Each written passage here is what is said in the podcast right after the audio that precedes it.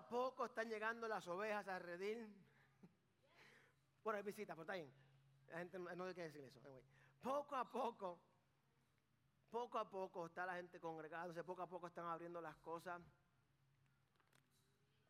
Comienzan las escuelas, nadie sabe qué va a suceder. Diga "Bi- bienvenido al 2020, el año 2020. Mucha gente dijo el año de la visión.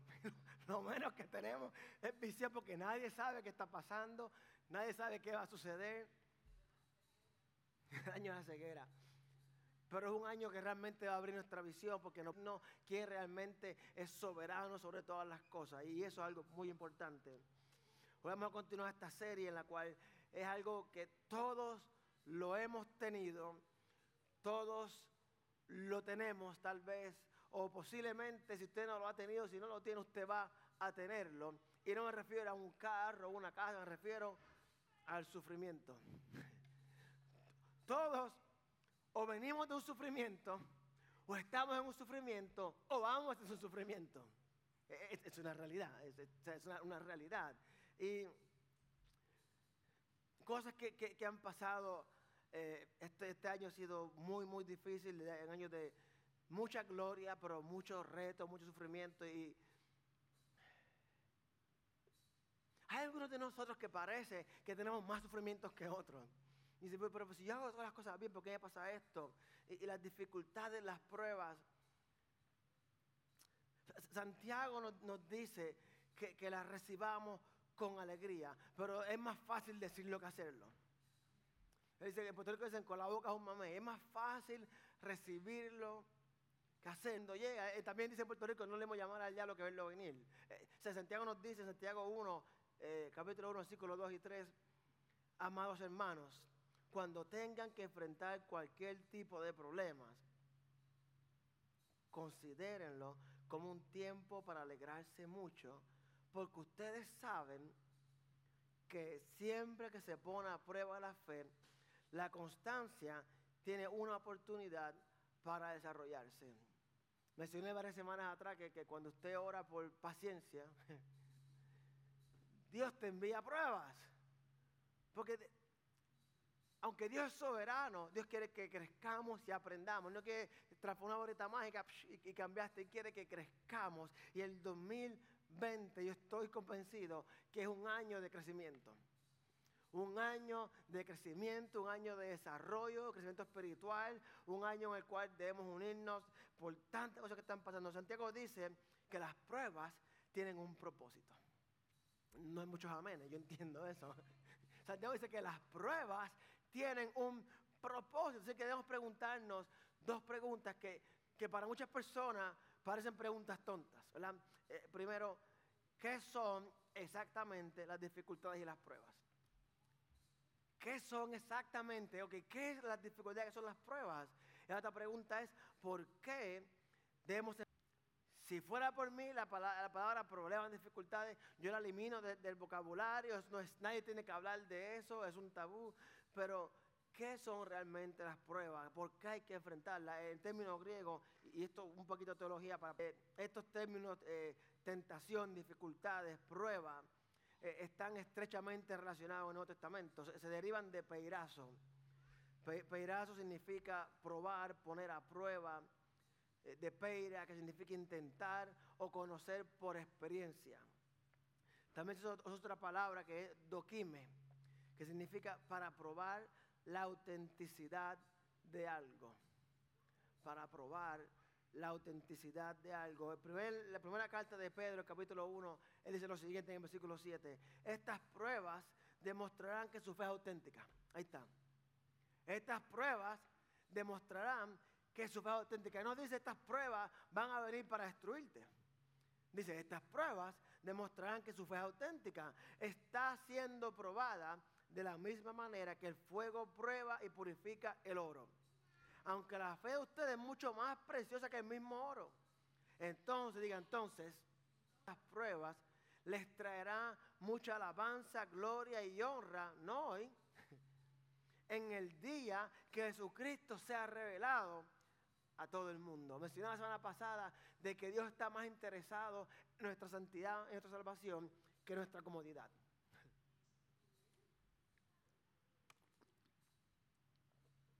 Yo estoy más interesado posiblemente en mi comodidad. Muchas veces digo, con llegar al cielo es suficiente. Por ahí algunos de nosotros, tal vez yo, muchos de nosotros, que algunos, hay gente que cuando llegan al cielo van a recibirlos contentos. Hay alguna gente que va a decir, acá y entra antes que me arrepienta. Y muchas veces nos conformamos con eso porque preferimos estar cómodos en vez de estar más cerca de Dios. Y a Dios no le interesa tanto su comodidad como su salvación. Hay que decir gloria a Dios por eso. En serio, gloria a Dios por eso. Yo quiero un Audi, pero yo prefiero ir al cielo en una bicicleta que irme en un Audi. Alguien debe entender esa realidad.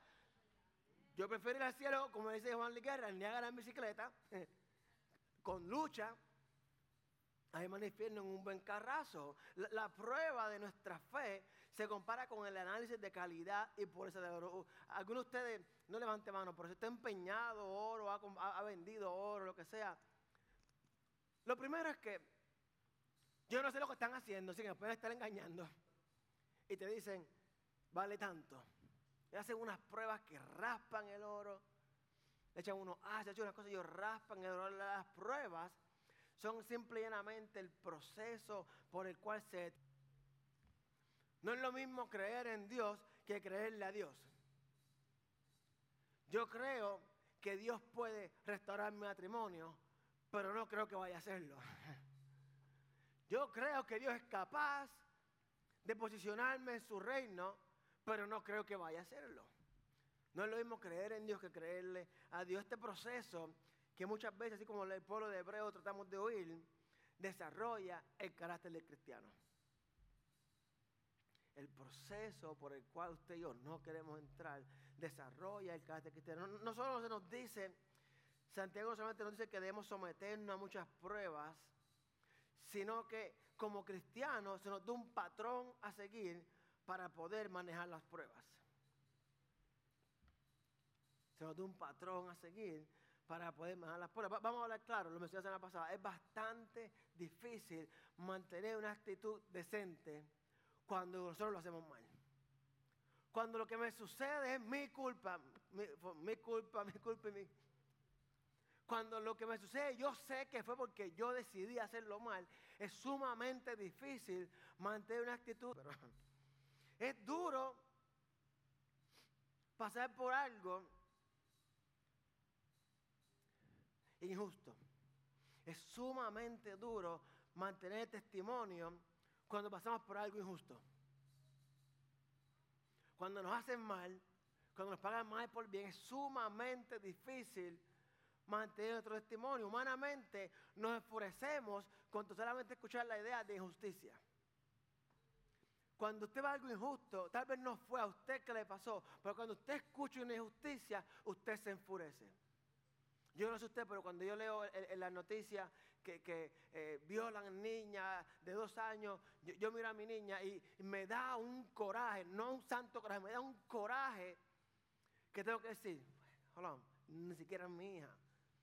Pero hay cosas en el mundo que vivimos que tan solamente pensarlo nos hierve la sangre, nos sale lo, lo hispano, porque simplemente es una injusticia. Pero en medio de la injusticia, estamos llamados a mantener nuestro testimonio. Estamos llamados a crecer, estamos llamados a, seguir este patrón. Mira cómo dice Pedro en 1 Pedro capítulo 2. Pues Dios se complace cuando ustedes, siendo conscientes de su voluntad, sufren con paciencia cuando reciben un trato injusto. Eso no se lee mucho, muchas veces brincamos esas palabras. Cuando ustedes, siendo conscientes de su voluntad, es obvio que no hay mérito en ser paciente si a uno lo golpean por haber actuado mal. Pero si sufren por hacer el bien y lo soportan con paciencia, Dios se agrada de ustedes. Oh, wow, pastor, tremendo mensaje. Pues Dios los llamó a hacer lo bueno. Pues Dios los llamó a hacer lo bueno. Aunque esto signifique que tengan que sufrir tal como Cristo sufrió por ustedes. Y nota esta parte, Él es su ejemplo. Subraya eso en su Biblia, Michael los highlighters. Él es su ejemplo y deben seguir sus pasos. Él nunca pecó y jamás engañó a nadie. No respondía cuando le insultaban ni amenazaban con vengarse cuando sufría. Dejaba su causa en manos de Dios, quien siempre juzga con justicia. Ayúdame, Señor. La, palabra ejemplo que, usa aquí la Biblia es upogramos. Upogramos significa una copia escrita, ¿verdad? Eh, upogramos es una técnica, ok, los millennials no saben escribir. ¿O se recuerdan la, la, libreta eh, de caligrafía? Que, ok, está la línea de escribir y entre medio hay rayitas entrecortadas. Entonces la maestra venía y, te ponía la A. Eso era como un castigo, eso era una enseñanza. Te ponía la A, la B, la C. Entonces tu trabajo era copiar la A y que cada vez se pareciera más a la, letra de la maestra. Eso es lo que significa upogramos. El, niño cada vez que copia una pincelada, aprende a reproducir la letra y nuestro ejemplo a seguir. Así que dicho eso, cada vez que nosotros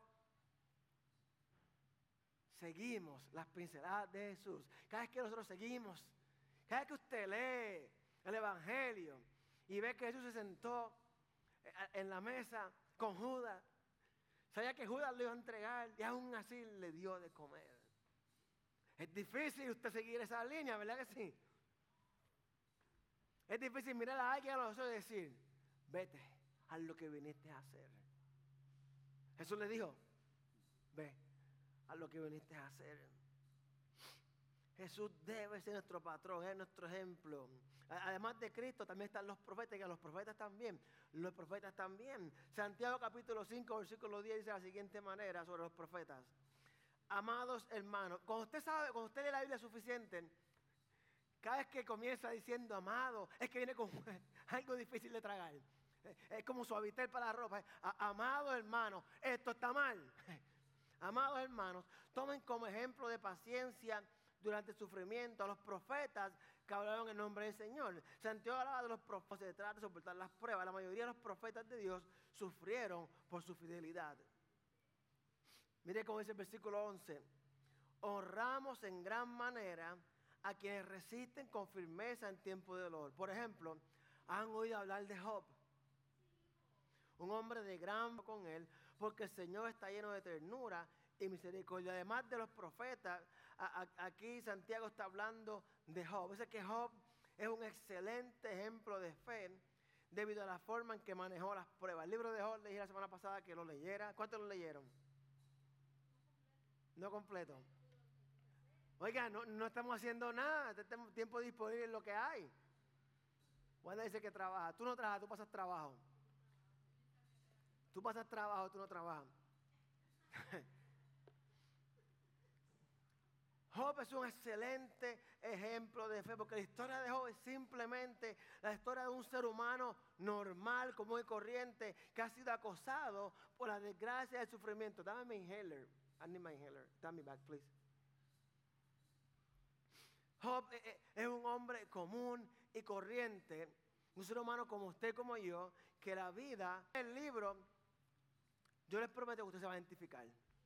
Porque siempre está ese amigo que viene a decirte, es que tú lo hiciste mal. Y tú, no, yo no hice eso, yo hice lo correcto. Hoy, la próxima semana, vamos a ver lecciones específicas cómo responder, entender qué son las pruebas, cómo responder a las pruebas según el libro de Job. ¿Por qué? Porque si Job es un hombre común y corriente, él nos va a enseñar cómo racional como hombre común y corriente, ¿verdad? O sea, que no es Pedro, no, no es Pablo, no esta gente que caminó con, no es Moisés que, que abrió el mar, no, no, no, gente común y corriente que nunca hicieron ningún milagro. Gente común y corriente que cumplía con su religiosidad, tenía su familia, tenía su trabajo. Así que si Job pudo hacerlo, usted también podemos hacerlo. La lección número uno. Diga conmigo, Dios sabe. Dios sabe. Una de las cosas más abrumadoras sobre una desgracia es la sensación de aislamiento. Comenzamos a orar, ¿verdad? Usted tiene un problema, se siente eso, usted comienza a orar.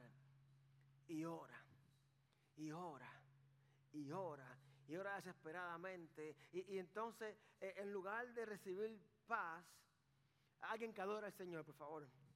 Es lo que pastor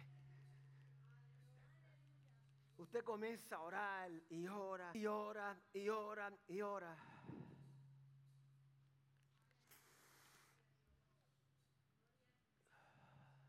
Se acerca el otoño, la alergia. Y en lugar de recibir paz, usted vaya que se desespera más. Mientras más usted, entonces,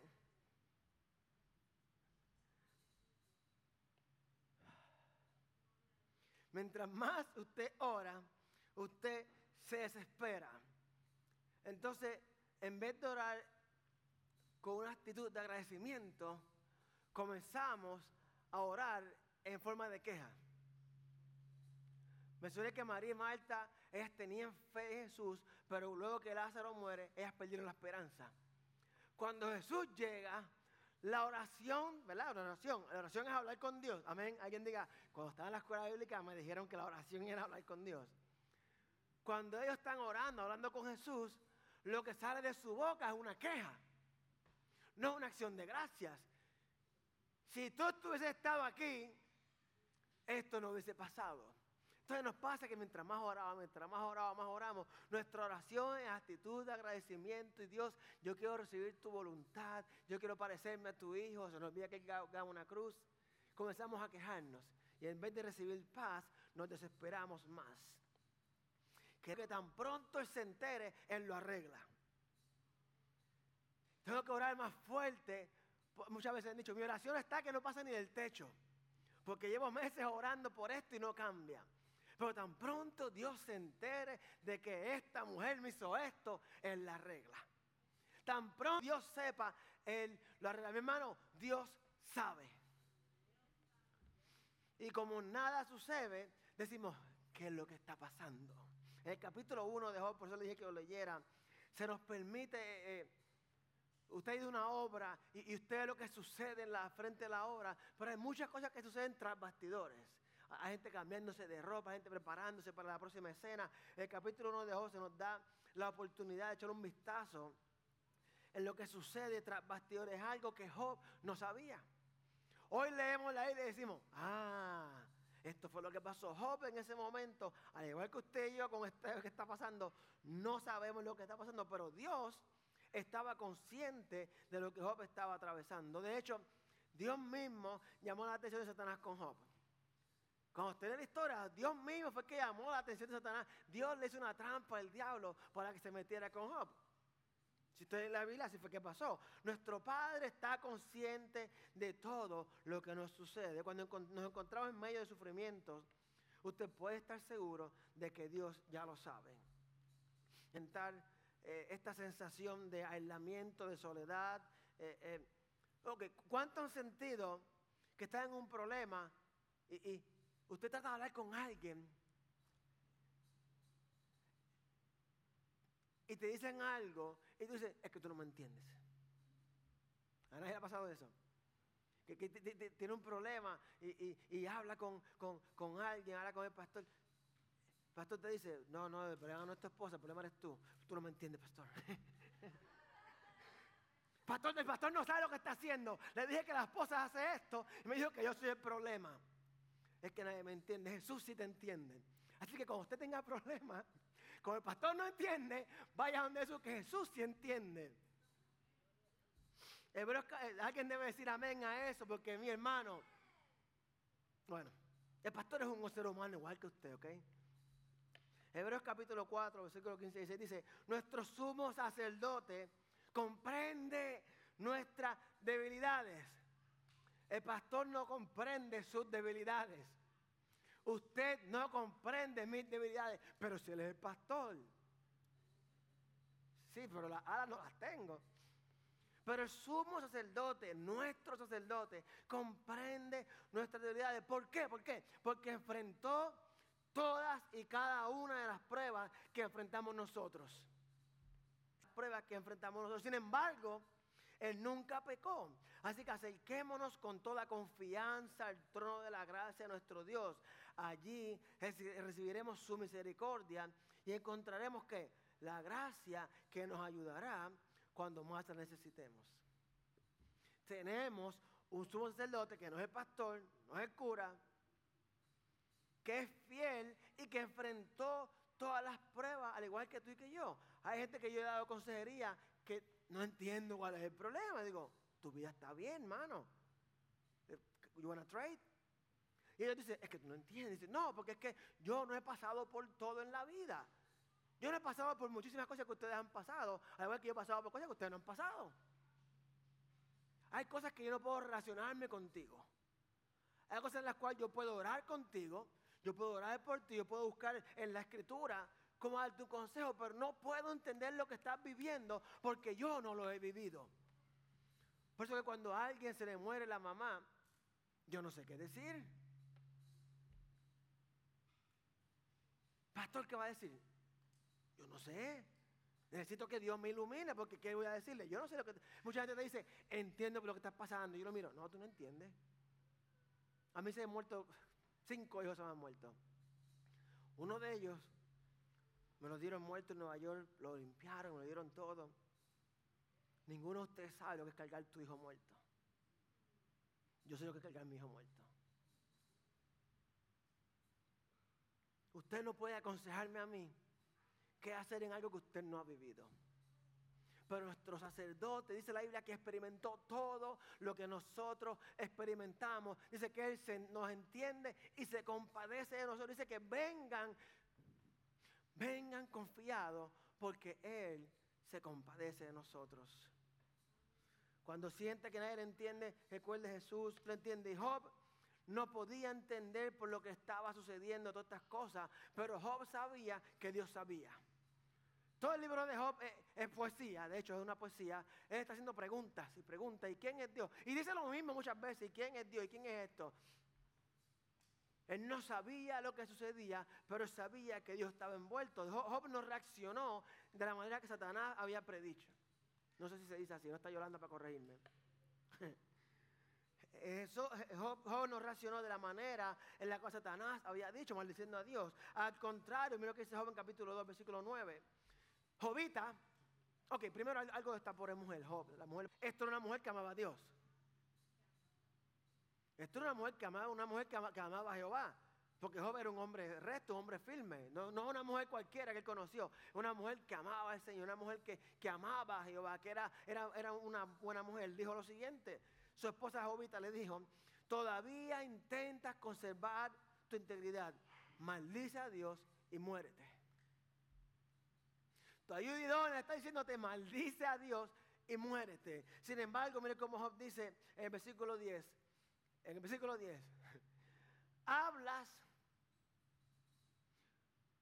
como una mujer necia. Aceptaremos solo las cosas buenas que vienen de la mano de Dios y nunca lo malo. Aceptaremos solo las cosas buenas que vienen de Dios pero nunca lo malo. Y a pesar de todo, Job no dijo nada incorrecto. Job sabía que Dios sabía. Job sabía que Dios estaba envuelto en el asunto. Job sabía que si estaba pasando, aunque fuera malo, él debía recibirlo, porque todo lo que sucede en este mundo es porque Dios lo ha permitido. Él decía, tú eres, estás hablando con una mujer necia, solamente vamos a bailar con la linda, nadie quiere bailar con la fea. Solamente recibiremos lo bueno de Dios. Alguien debe decir, lo bueno de Dios, apúntame. Lo malo de Dios nos da amnesia, se nos olvida. Un viernes a las 7 de la noche, los teléfonos, se cae la señal, le meten un... No sé qué sucede, pero se, se, se le olvida a la gente dónde queda la iglesia. El GPS no me funcionó, pastor. Llevo 20 años viniendo a mi iglesia, pero no llegué ese día. Diga lección número 2. Dios le pone límites a la prueba. Diga conmigo, mi prueba tiene fecha de expiración. La, historia nos cuenta en el capítulo 1 y 2 que nos permite conversar, que habían conversaciones reales entre Dios y Satanás. Cuando comienza a leer el libro, eh, vemos que así como Dios permitió que Satanás afligiera a Job, también le puso límites. Alguien diga, hay límites. En el comienzo de la historia sabemos que las pruebas de Job tenían límites. Alguien debe alegrarse de esto, que tus pruebas, aunque tú no sepas cuál es el límite, yo sé que sé que sé, que tu prueba tiene un límite. cuando Dios comienza a hablar con Satanás, eh, Dios restringió a Satanás de tocar la salud de Job. Dijo, toca todo, pero no lo toques a él. Más adelante, Satanás estaba quejando, ok, toca su cuerpo, pero no le quites la vida. Diga, hoy en día hay una ventaja. Sabemos por lo que Job pasó. Sabemos que hay una conversación que está sucediendo en el cielo sobre usted y sobre mí, de la cual, aunque no tengo conocimiento, Dios está poniendo un límite a la prueba. En el momento que Job está pasando por la adversidad, él no sabía de esta conversación, él estaba ajeno a esta conversación. Cuando nos encontramos en medio de sufrimiento, usted y yo en el 2020 debemos tener en cuenta de que ha habido una conversación muy similar en la cual Dios ha puesto límite a nuestra prueba. Cuando usted y yo enfrentamos dificultades y problemas, no es por casualidad. Es, suena extraño que dice, pero ¿por qué Dios? ¿Por qué Dios no hizo esto de otra manera? Y como nosotros sabemos más que Dios, que es lo que Job dice, ¿quién le dijo a Dios cómo hacer esto? ¿Quién le dijo a Dios cómo hacer esto? Nosotros decimos, ah, pero Dios pudo haberlo hecho de esta manera. ¿Le ha pasado eso? Que pasa por un proceso. ¿Le ha pasado esto? Que lo han despedido de un trabajo, un trabajo mediocre, pero en el momento era el mejor. Y mira para atrás y dice, estoy en un mejor lugar. Y usted dice, Dios lo hizo, pero pudo haberlo hecho de otra manera. Pudo haberlo hecho de otra manera. ¿Sabes que el enemigo no se acerca a tu vida? Eh, mientras Dios duerme, se acerca, déjame zarandear con fulano, sino que Dios está involucrado en cada prueba que ha experimentado y ha establecido límites que no se pueden pasar. Ni la duración ni la intensidad de la prueba son abiertas cuán fuerte va a ser el ataque, cuán largo va a ser el ataque, tiene un límite. Alguien debe estar gozoso por eso, porque si usted está pasando por una prueba, usted va a decir, hay un límite a mi prueba. En mi visión yo veía pelucas volando, yo veía un montón de cosas, pero ni modo, diga conmigo, Dios está en control. Dios está en control. lección número 3, y creo que será la última por hoy. Muy importante. Busca en la prueba, ¿verdad? Busca el crecimiento, no la reivindicación. ¿Cómo no? Me botaron del trabajo, hablaron mal de mí, mintieron. Yo quiero que me demando, porque yo quiero que me den el mismo trabajo con más sueldo, me hagan jefe. Porque fue una injusticia. No, no, no, no. Usted busque crecer, no busque ser reivindicado. Van a decir, oh, man. Ese era el problema de Job. Job quería que Dios lo reivindicara con sus amigos. Muy a menudo Job decía, yo que daba consejos. Mira cómo dice en, el capítulo 30, versículo 1 y versículo 9. Sin embargo, ahora los que son más jóvenes que yo se burlan de mí. Jóvenes cuyos padres no son dignos de correr con mis perros ovejeros. La gente ridiculizó a Job y eso es muy difícil de tolerar. Se burlan de mí con canciones vulgares. Se mofan de mí. No sé, si era, no, sé qué canciones cantaba, porque esa parte no está en el libro, pero Job está clamando porque se están burlando de él. Job está diciendo, yo que era, ellos que son menos que yo. Cuando Eliú comenzó a responder, el capítulo 32-37, Eliú comenzó a responderle a Job en el nombre de Dios, él le señaló a Job algo muy importante, que Job estaba mal enfocado durante el sufrimiento. Durante la pandemia muchas veces hemos estado, nuestro enfoque ha estado en el lugar incorrecto. Job está enfocando en quién él era y cómo están tratándolo, no en lo que Dios quiere trabajar en él. Dice la Biblia que Job se levantaba a veces y decía, déjame matar un cabrito por si acaso mis hijos pecaron. Por si acaso Déjame cumplir con la religiosidad. Se levantaba con un checklist.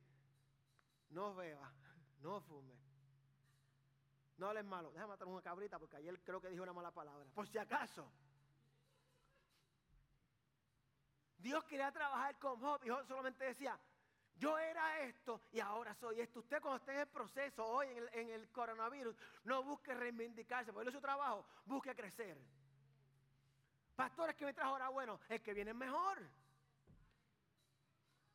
capítulo 33, versículo 12 al, al 22. Pues Dios es más grande que todo ser humano, así que ¿por qué presentas cargos contra Él? ¿Por qué dices que no responde a las quejas de la gente? Pues Dios habla una y otra vez, aunque la gente no lo reconozca. Habla en sueños, en visiones nocturnas, sueños durante el día. Usted, wow, visiones nocturnas cuando está durmiendo, esa es la, la diferencia. Cuando el sueño profundo cae sobre las personas mientras están acostadas, susurra sus oídos y las aterroriza con advertencia. Él hace que se aparten de sus malas acciones, no los deja caer en el orgullo. Él las protege de la tumba, de cruzar el río de la muerte. Otras veces Dios emplea el dolor para disciplinar a la gente. En sus huesos ellos pierden el apetito. No desean ni la comida más deliciosa. Su carne se consume y son puro hueso. Están a las puertas de la muerte, los ángeles de la muerte, los Dios que estamos en el nuevo pacto. En esos tiempos tú mentías para que hayas muerto. El Dios está explicándole de, que Dios instruye, tal vez castigue, pero no castigue, dice, instruye de varias maneras. Dios tiene sus razones para tratar con nosotros. Dios tiene sus razones para tratar con nosotros. Muchas veces no entendemos. Job no entendía, Job decía, yo era esto y ahora soy esto. Yo pienso personalmente que Job tenía problemas de orgullo. Porque si tú estás viviendo una vida que se te ha muerto todo, cuando usted lee la Biblia, dice que llega una persona y dice, se murieron todas tus ovejas. Antes que saliera la persona, llega otra persona. Se murieron todos tus hijos. Antes que saliera la persona, llega otra persona. Eh, eh, Esto no fue eh, eh, de- de ahora y ahorita. Eso fue la persona diciéndole una fila. Es como una fila de maldiciones entrando. Y tú dices, no, te tengo más noticias. Y aún así él dice, ¿yo qué era? El que daba consejo, yo que hacía esto. Job estaba tan seguro de su inocencia y de la injusticia de sus aflicciones que durante mucho tiempo él no pudo ver más allá de eso. Muchas veces nosotros decimos, pero si yo ofrendo, yo diezmo, mi hermano, usted no sabe cómo yo diezmo. Yo diezmo en dos iglesias. En la que voy y en la que me gusta. Porque yo no veo ninguno de ustedes que posteen una predicación mía. Todos postean, eh, eh, es otro mensaje. El pastor se está sacando espinitas del corazón. Todo el mundo, Stephen Forty, pero el pastor Balán. No, nosotros ofrendamos aquí, también allá, porque aquí ya me gusta, aquí es que me queda cerca. Pero anyway. Job trató de defenderse de las acusaciones de sus amigos. Mientras él se defendía, él no podía ver que habían áreas en su vida que necesitaban crecimiento. Job no podía ver que habían áreas en su vida en las cuales necesitaba crecer. Él se defendía y decía, ustedes son insensatos, ustedes no saben nada, yo tengo conocimiento. Y diga, diga conmigo, Dios tiene razones para permitir que pasen las cosas. Aunque usted no pueda entenderlo. Dios tiene razones para permitir que sucedan cosas aunque usted y yo no podamos entender. Todo sufrimiento, diga conmigo, todo sufrimiento es una oportunidad de crecimiento. Diga, yo no soy mejor que Jesús. Y mira lo que dice Hechos capítulo 5, versículo 8. Aunque era hijo de Dios, Jesús aprendió obediencia por las cosas que sufrió. Usted ya leído. Jesús aprendió de las cosas que sufrió, dice Hebreos 5.8. Aunque era hijo de Dios, Jesús aprendió obediencia por las cosas que sufrió. Dios quiere que crezcamos.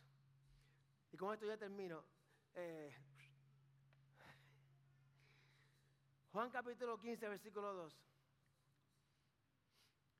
Dios quiere que crezcamos. Dice, Él corta de mí toda rama que no produce fruto. Diga, toda rama que no produce fruto. Él la corta, Él la arranca. Y poda las ramas que sí dan fruto para que den aún más. Usted ha tenido un, palito de, de- de- de- aguacate. Yo tuve una vez una, una mata de plátano. Creció bien grande, pero no me dio ni, ni, un- ni una mentirita me dio. ¿Qué dice? ¿La arranqué? Porque no me daba nada, no sirve. Lo que no produce fruto, se corta. Sin embargo, si usted mira por aquí, por la China, usted va a ver que los árboles de, China Esto es interesante. Tienen unas máquinas que cortan el árbol de China arriba. Y, y si usted es como yo que no entiende nada, usted dice, qué tontos son. Mientras más grande el árbol, más fruto da. Ellos cortan el árbol porque mientras más lo cortan, mientras más trabajan con el árbol, mientras más sufrimiento pasa el árbol, más fruto va a dar. Ahora entiende lo que dijo aquí.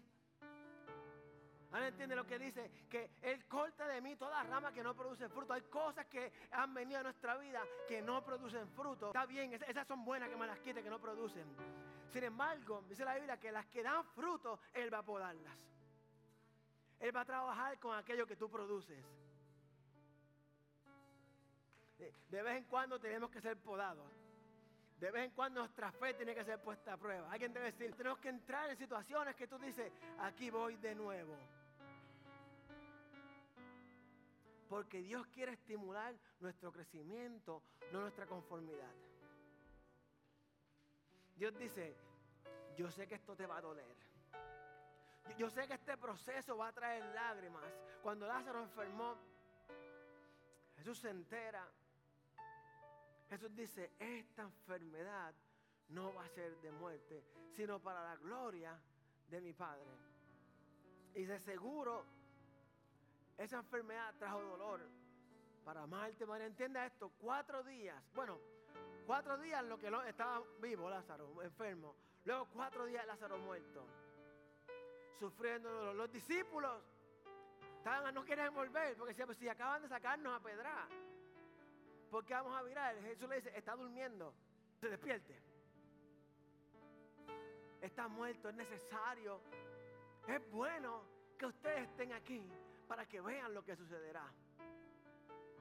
O sea que el dolor de María y Marta era bueno para que ellos vieran y su fe creciera. Hasta ese momento, ellos habían visto, y esto lo he dicho muchas veces, habían visto a Jesús multiplicar comida, habían visto a Jesús sanar personas, pero nunca habían visto a Jesús levantar a un muerto. Jesús dijo, este dolor es bueno. El dolor en el que usted está hoy es bueno. ¿Es bueno? Así que yo no sé eh, en qué usted se encuentre, no sé en qué dolor se encuentre. Yo sí sé esto, usted o viene de un dolor, o está en un dolor, o va hacia un dolor. Porque hasta que Jesús venga, nosotros partamos con Él, aquí en la vida, va a haber aflicción. Pero el mismo que dijo, allí va a haber aflicción, también dijo, no temas, porque vencerás. Así que en medio de tu dolor, no temas, porque vencerás. Pastores que no veo la salida, no temas porque vencerás. Pastores que estoy cansado, no temas porque vencerás. Deja de enfocarte en por qué y comienza a orar para qué. El por qué sucedió no es tan importante como importante como el para qué le sucedió. Porque esto que le sucedió a Job, miles de años luego, nosotros decimos, eso me va a ayudar a mí. El por qué te sucedió no es tan importante como el para qué te sucedió. Padre, yo te doy gracias porque tú eres bueno, Dios. Padre, gracias. por- Si fuera por mí, mi vida fuera mediocre, Dios. Gracias por lo- los retos que has puesto en mi vida, Dios. Padre, gracias porque cuando tuve que dejar todo por mudarme a este país con mi familia. Padre, gracias porque aunque había miedo, me moví en fe. Todo lo que estamos aquí en algún momento tú podaste nuestra fe. Y aunque aún no hemos alcanzado lo que hemos querido tener, sabemos que nuestra fe es más grande.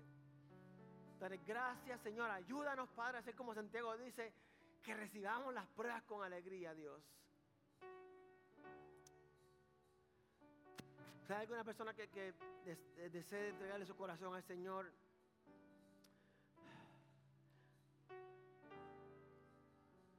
E- e- Esto no es algo en lo cual usted va a salir de aquí transformado, usted no va a salir de aquí, eh, va a ir a la misma casa, eh, los mismos biles que dejó en la mesa sin pagar, lo- la misma chequera negativa. Usted va a regresar a la misma vida que dejó cuando llegó aquí. Pero usted va a tener algo. Usted tal vez salió de su casa condenado. Tal vez ya no te dijo, ¿para qué vas a ir? Mira todo lo que has hecho. Así me pasaba a mí. ¿Para qué tú vas a ir para la iglesia? Mira todo lo que has hecho. Pero el momento que usted reciba al Señor, usted dice, yo hice, yo sé que soy. Alguien debe entender esto. Yo, yo usaba drogas, pero no soy un adicto, soy un hijo de Dios. Yo usaba alcohol todo el tiempo, pero no soy un alcohólico, soy un hijo de Dios. Si ese es usted, donde usted esté, yo hacer una oración. Allá en su casa, donde esté. Yo invito que en su corazón haga esta oración y si, si, si es parte de esta casa, venga, lo extrañamos. Si está en otro lugar, busca un lugar donde una casa donde pueda congregarse, que enseñen la palabra y pueda crecer, Padre. Yo reconozco que necesito de ti, Señor. Yo reconozco que he tratado con mi fuerza y no lo logro hacer. Yo reconozco que Jesús es tu Hijo y yo acepto el perdón de mis pecados proporcionado por tu Hijo en la cruz. Yo te pido, Jesús, que escribas mi nombre en el libro de la vida, que tu Espíritu Santo more en mí, que nunca me abandone, hasta que tú vengas o yo parte contigo. Si tú oras oración, envíe un mensaje. Si está aquí oras oración, véame fiel el servicio. Solamente quiero darle la bienvenida a la, iglesia, a la casa de Dios y decirle que Dios es bueno y Dios tiene un plan más allá de lo que usted puede ver. Y veces se puede ponerse de pies, levantar sus manos al cielo. Y con esto despedimos. Dice que el Señor te bendiga y te proteja, que el Señor sonría sobre ti y sea compasivo contigo. Que el Señor te muestre su favor y te dé su paz. Paz que no es como el mundo da, sino una paz que no podemos entender. En nombre de Cristo Jesús. Amén, amén. Dios los bendiga, iglesia. Alejandro, gracias. Dios te bendiga. Su familia, Dios los bendiga. Que, que Dios los multiplique. Dios los bendiga. Nos vemos luego. Espérate, déjame despedirme. No sé,